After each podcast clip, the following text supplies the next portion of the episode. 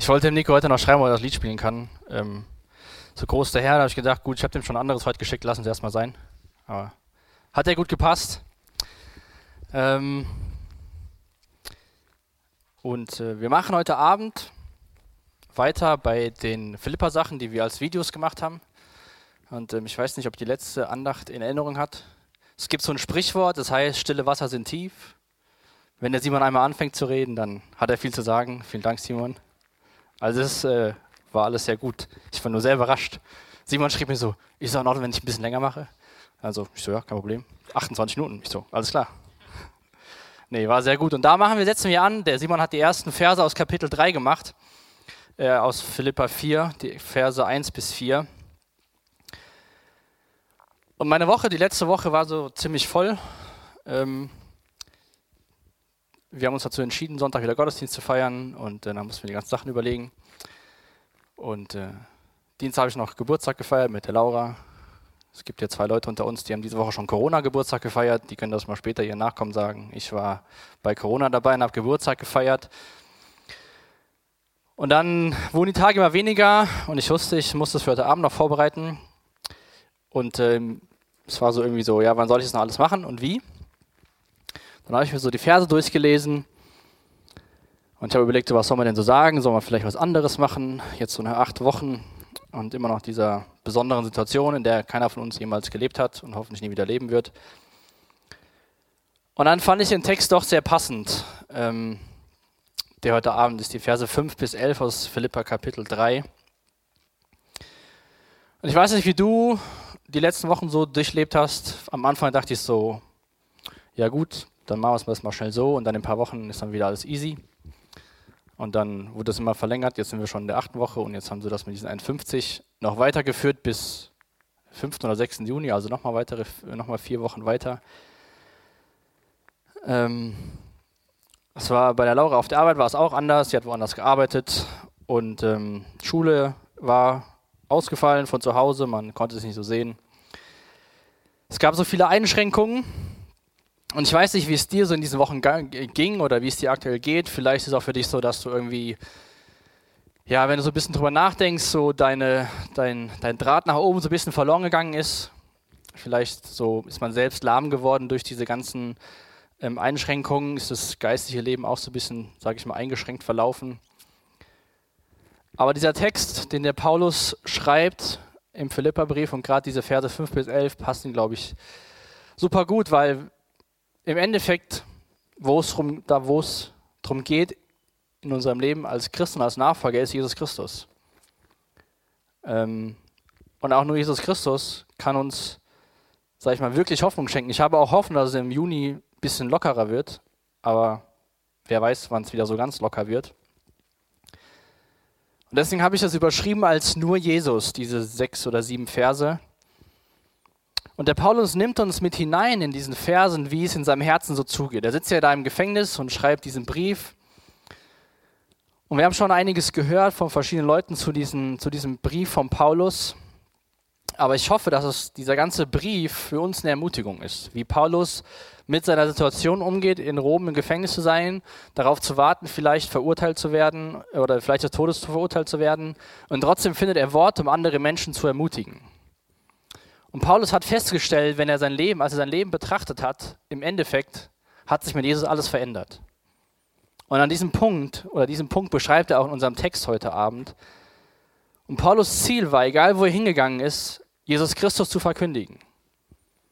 Und das ist auch mein persönlicher Wunsch für, für die Jugendarbeit, für Freitags, aber auch für, für generell. Es geht darum, Menschen von Jesus Christus weiterzugeben. Wir können denen viele Tipps geben, wie sie ihr Leben strukturieren können, was jetzt vielleicht gerade aktuell hilft, dass er nämlich langweilig wird oder dass man die Schulaufgaben schafft. Und das sind alles gute Tipps.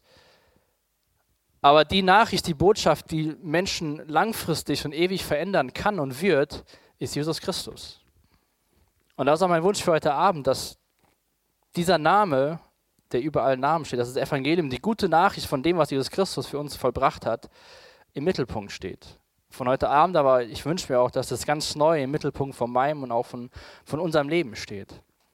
Dass egal, welche Zeit kommt, ob äh, Hochzeit, man ist im Urlaub, man freut sich, alles gut, oder jetzt lebt man in so einer Zeit, wo es vielleicht anstrengend ist, von zu Hause viele Sachen zu machen. Für mich ist es mittlerweile auch sehr anstrengend. Also, wenn ich jetzt krank geworden wäre und ich hätte vier Wochen in unserer Wohnung, zwei Wochen in unserer Wohnung bleiben müssen, arm Laura.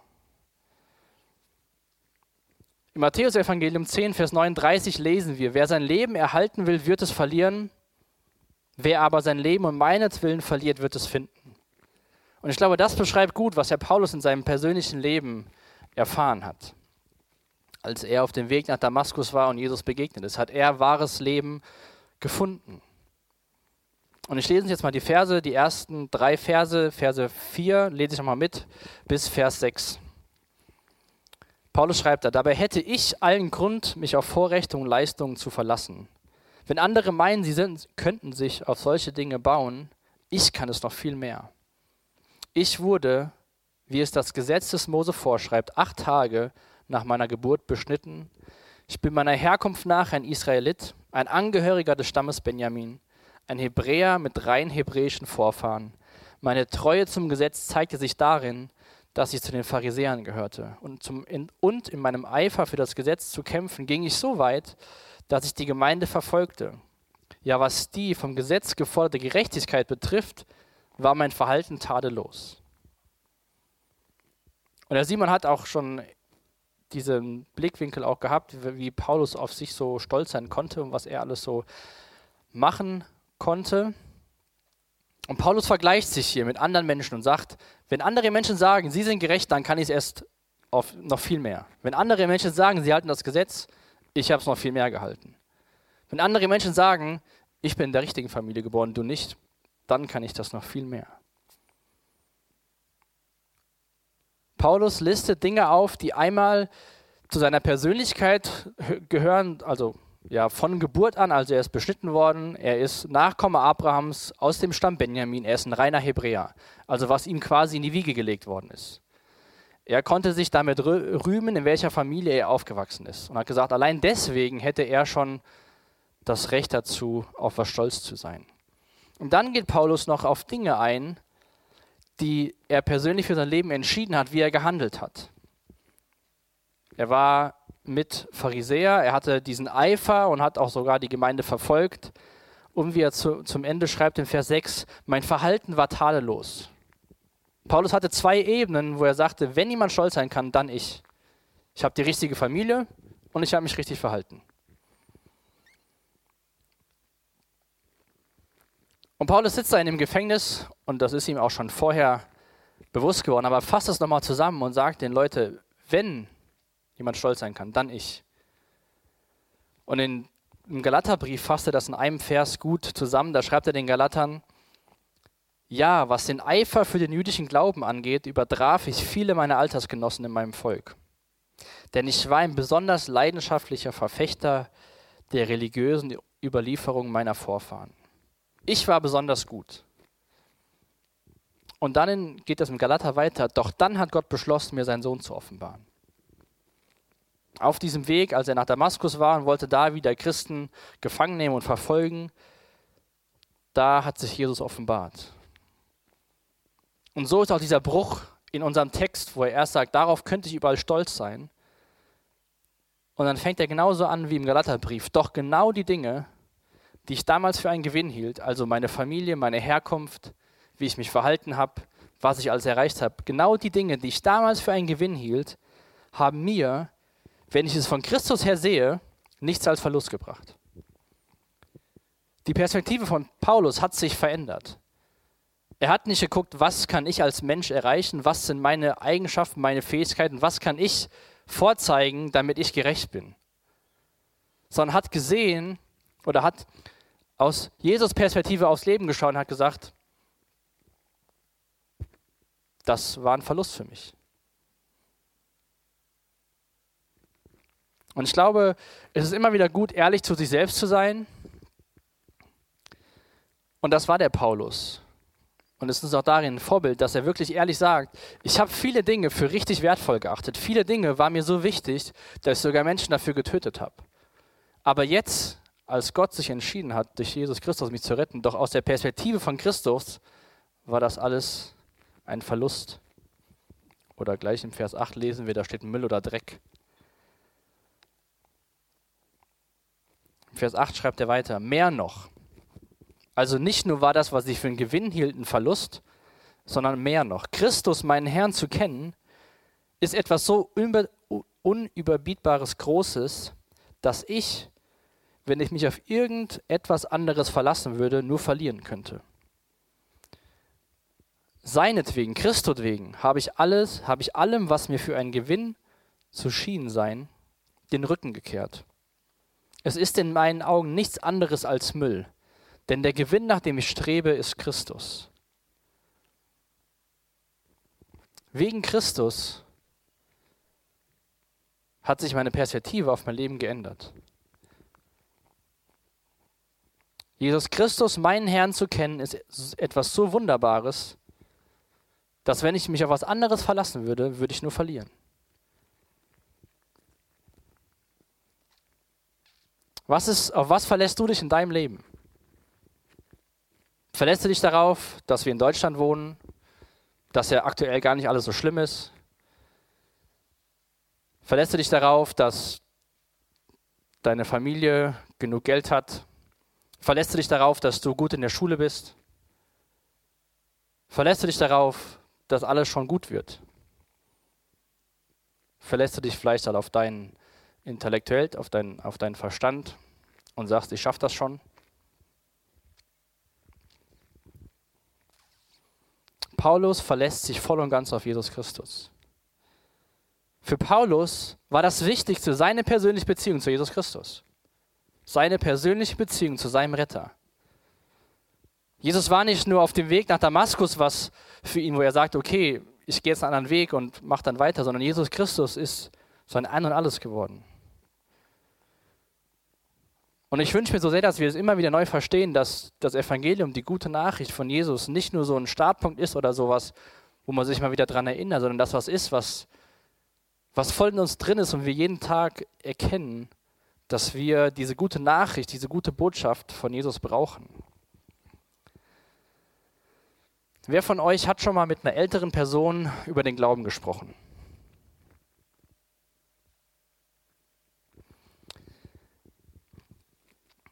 Und ich weiß nicht, wie ihr mit den Personen, wie euer Gespräch war und was ihr so gesprochen habt. Und wir hatten ja auch schon mal vor einiger Zeit ein älteres Ehepaar in der Jugend freitagsabends, die haben ja auch aus ihrem Leben berichtet. Und Paulus macht quasi auch so einen Rückblick und sagt, mein Leben ist jetzt viel sinnvoller gewesen mit Jesus. Und ich glaube, oftmals können wir von so Zeugnissen von Menschen total viel lernen. Weil diese Frage, die wir uns als junge Leute stellen, macht das alles Sinn? Lohnt sich das überhaupt? Macht das Sinn, freitags hier hinzugehen? Macht das Sinn, Jesus nachzufolgen? Wenn wir, je nachdem, wo wir uns Antwort auf die Frage suchen, könnte Nein kommen, weil andere Werte zählen. Und Paulus ist wie so eine ältere Person, die lange mit Jesus gelebt hat. Und ich glaube, keiner von Personen, die ein Leben als Nachfolger gelebt haben, die diese Beziehung von Jesus im Zentrum von dem Leben äh, hatten, würde sagen, Junge oder Mädchen macht das nicht, das lohnt sich nicht. Wenn wir Zeugnisse lesen von Menschen, sagen sie immer, das Beste, was ihm passieren konnte, war Jesus Christus. Und der Rest, der ist quasi so irgendwie passiert und hat auch funktioniert. Und auch hier im Saal sind 100% Leute, die länger im Glauben sind als andere, die länger Jesus nachfolgen als andere.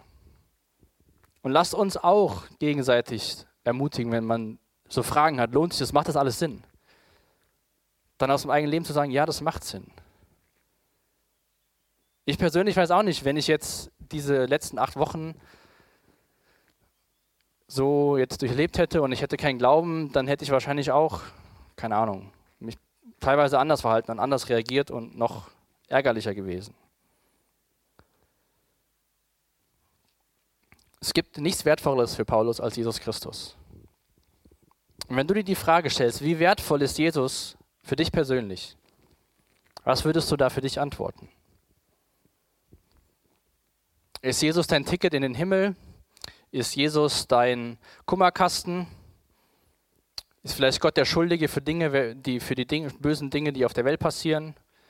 Ist Jesus für uns wie so eine Wunschbox, wo wir mal hingehen und sagen, hier, ich brauche jetzt mal das? Wie wertvoll ist dir persönlich Jesus Christus? Ich will keine Antwort von, von euch hören, aber ich möchte wirklich, dass ihr da mal darüber nachdenkt. Wie wertvoll erachte ich meine Beziehung zu Jesus Christus? Und es ist besser, wenn ihr sagt, ich weiß es nicht oder ist vielleicht gar nicht so wertvoll, wie zu sagen, so, ja, alles, alles gut, alles wertvoll. Weil dann belügen wir uns selbst. Und Paulus gebraucht dieses Wort Müll oder Dreck. Ich weiß nicht, wie es in eurer Übersetzung äh, geschrieben ist. Aber das kann einmal Abfall oder Müll bedeuten, aber es kann auch wirklicher Dreck oder Kacke sein. Das war alles, was Paulus vorher quasi errungen hat in seinem Leben, war für ihn wie Abfall. Im Blickwinkel von Jesus Christus. Nicht im Blickwinkel von seinen Pharisäerfreunden. Die haben wahrscheinlich gedacht, er hat sie nicht mehr alle.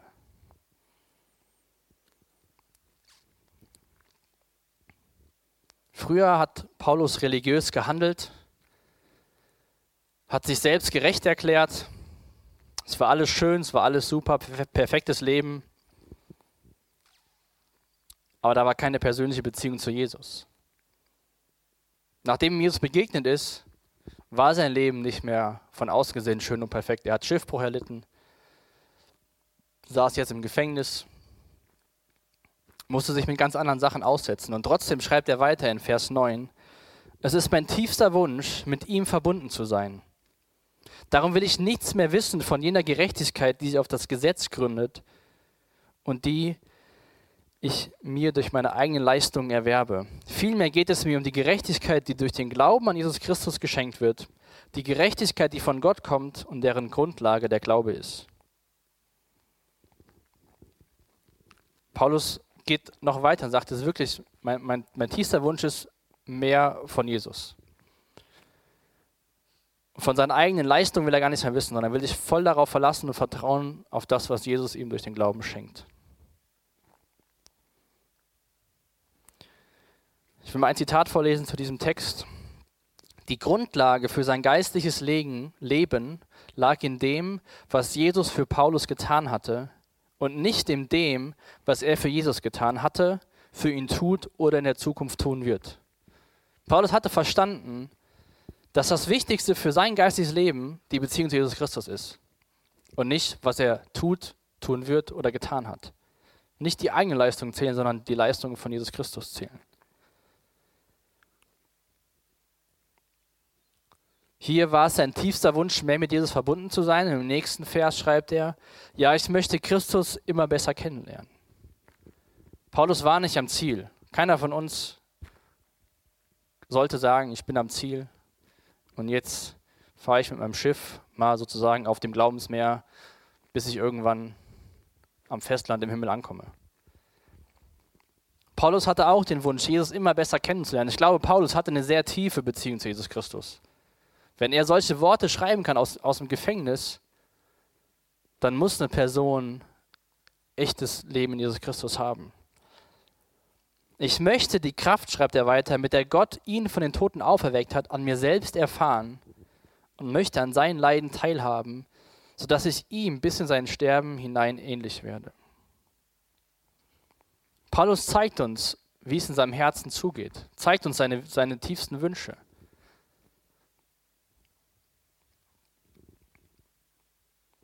Was für Wünsche sind wirklich in deinem Herzen drin? Frag dich das mal heute Abend.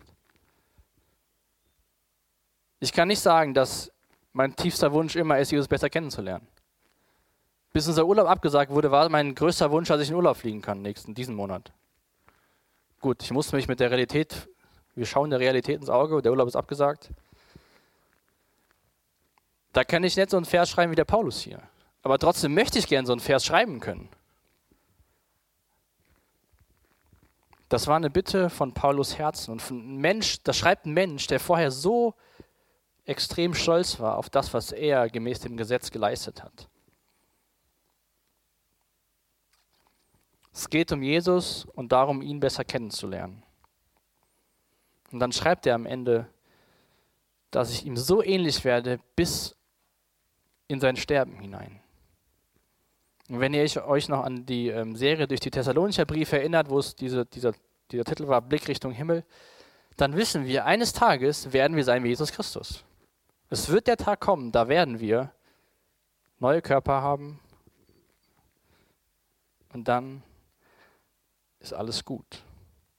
Und Paulus möchte diese Kraft, die Christus von den Toten auferweckt hat, selbst erfahren. Und das Gute ist, den Wunsch können wir haben und wir dürfen es auch erfahren. Denn in Römer schreibt der Paulus, nun ist ja der Geist, der in euch wohnt, der Geist dessen, der Jesus von den Toten auferweckt hat. Als Nachfolger haben wir Gottes Geist bekommen und wir haben, können Anteil oder können diese Kraft erfahren, mit der Jesus Christus von den Toten auferweckt worden ist.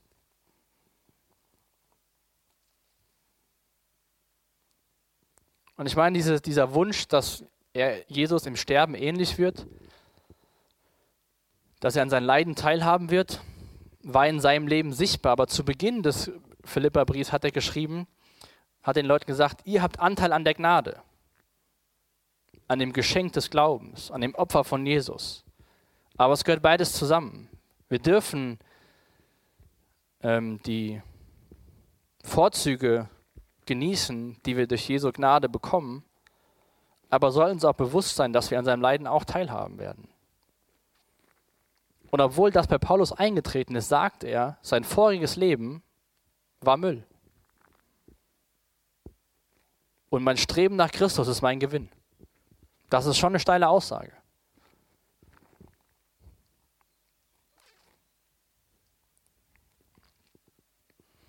Und das Ziel von uns als Nachfolger von Jesus oder als Christen oder wie du das in deinem Sprachgebrauch ausdrückst, ist nicht möglichst viel zu leiden. Aber wir sollten uns bewusst sein, es ist Teil davon, dass nicht immer alles easy ist. Aber das Gute ist auch, das ist auch nicht das Endziel, sondern das Endziel ist Vers 11. Dann werde auch ich, das ist meine feste Hoffnung, unter denen sei, die von den Toten auferstehen. Diese ewige Herrlichkeit bei Jesus Christus. Das ist das Ziel. Und Paulus sagt, egal was kommt, Hauptsache, ich habe Christus und ich bin mit ihm verbunden, ich lerne ihn besser kennen. Und was bis zu diesem Tag passiert, könnte man quasi zwischen den Zeilen lehnen, ist mir eigentlich egal. Hauptsache, ich habe Christus. Und oftmals machen wir uns so viele Gedanken um unser Leben, was so passiert, was so werden wird. Und vielleicht vergessen wir manchmal, worauf wir wirklich hinarbeiten oder worauf wir wirklich hinleben. Und ich glaube, wir dürfen jetzt auch nicht zu Jesus sagen, okay, weil ich mitleide, habe ich ein Recht auf die Auferstehung. Ich glaube, dann verstehen wir es nicht ganz richtig. Durch Leiden, die wir mitmachen, können wir uns mit Jesus identifizieren, wie er in einem ganz anderen Maß gelitten hat wir können ganz so wie Jesus Christus diese Kraft erfahren, die, die Gott schenkt, wenn wir eine Zeit durchleben, die nicht gut ist oder wenn wir Verluste, Verlust erleben, dann will Gott uns trösten und uns nahe sein. Dann dürfen wir diese Kraft erfahren in so Zeiten, dass er uns neues Leben schenken will. Wir verstehen vielleicht mehr von der Liebe, die Jesus ans Kreuz gebracht hat. Das ist ein Teil vom Gesamtpaket, aber das Ziel ist die Herrlichkeit. Ich glaube, oftmals bestimmt oder oftmals überlegen wir, wenn es ein bisschen kompliziert für uns wird oder schwierig wird, überlegen wir uns, lohnt sich das? Ja, wieder diese Frage, lohnt sich das? Wie viele Schwierigkeiten will ich im Kauf nehmen, um irgendwo hinzukommen? Wie lange, zum Beispiel ich, will nie lange Auto fahren, um in Urlaub zu kommen. Ich fliege gern, die, also als Beispiel, wenn ich 15 Stunden Auto fahren müsste, denke ich mir, nee. Wenn ich mir dagegen entrechne, wenn ich 15 Stunden fliege, kann ich wo ganz anders hinkommen. Da bin ich bereit, etwas in Kauf zu nehmen, um was zu bekommen. Mal ein ganz praktisches Beispiel.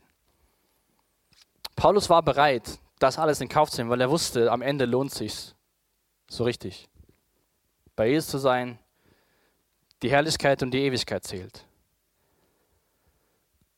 Lohnt es sich für dich, Christ zu sein? Wenn du dir die Frage stellst, würdest du sagen, es lohnt sich für mich? Unter den Aspekten, die Paulus hier beleuchtet in dem Text. Wie gesagt, mir geht es nicht, dass du jetzt eine christlich sozialisierte Antwort gibst und sagst, ja, natürlich lohnt sich das. Sondern dass du einfach ehrlich die Frage für dich beantwortest. Und ich hoffe und wünsche mir, dass du immer wieder zu dem Punkt kommst, dieses nur Jesus Christus, nur Jesus. Natürlich brauchen wir, als Menschen haben wir auch Hunger mal und so, aber ums Essentielle geht es um Jesus Christus ihn besser kennenzulernen, ihm ähnlicher zu werden.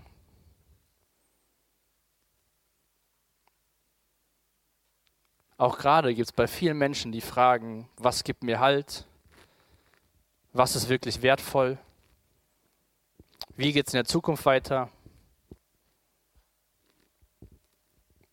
Vielleicht stellst du dir auch Fragen, wenn du dem Ende deiner Schulzeit hingegengehst oder Ausbildungszeit, wie geht es im Beruf weiter? Finde ich eine Ausbildungsstelle? Gibt es Leute, die stellen überhaupt Leute ein?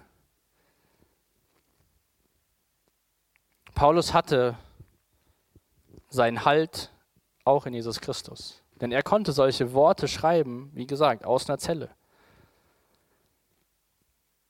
Das Leben nach dem Evangelium ist eine völlige Ablehnung unseres eigenen moralischen Lebenslaufs nicht nur vom Schlechten, sondern auch vom Guten. Und zu erkennen, Christus ist alles.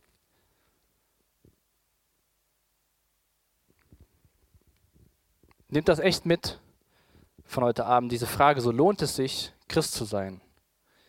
Und auch wenn es ein bisschen länger dauert, macht euch Mühe und beantwortet die Frage für euch persönlich.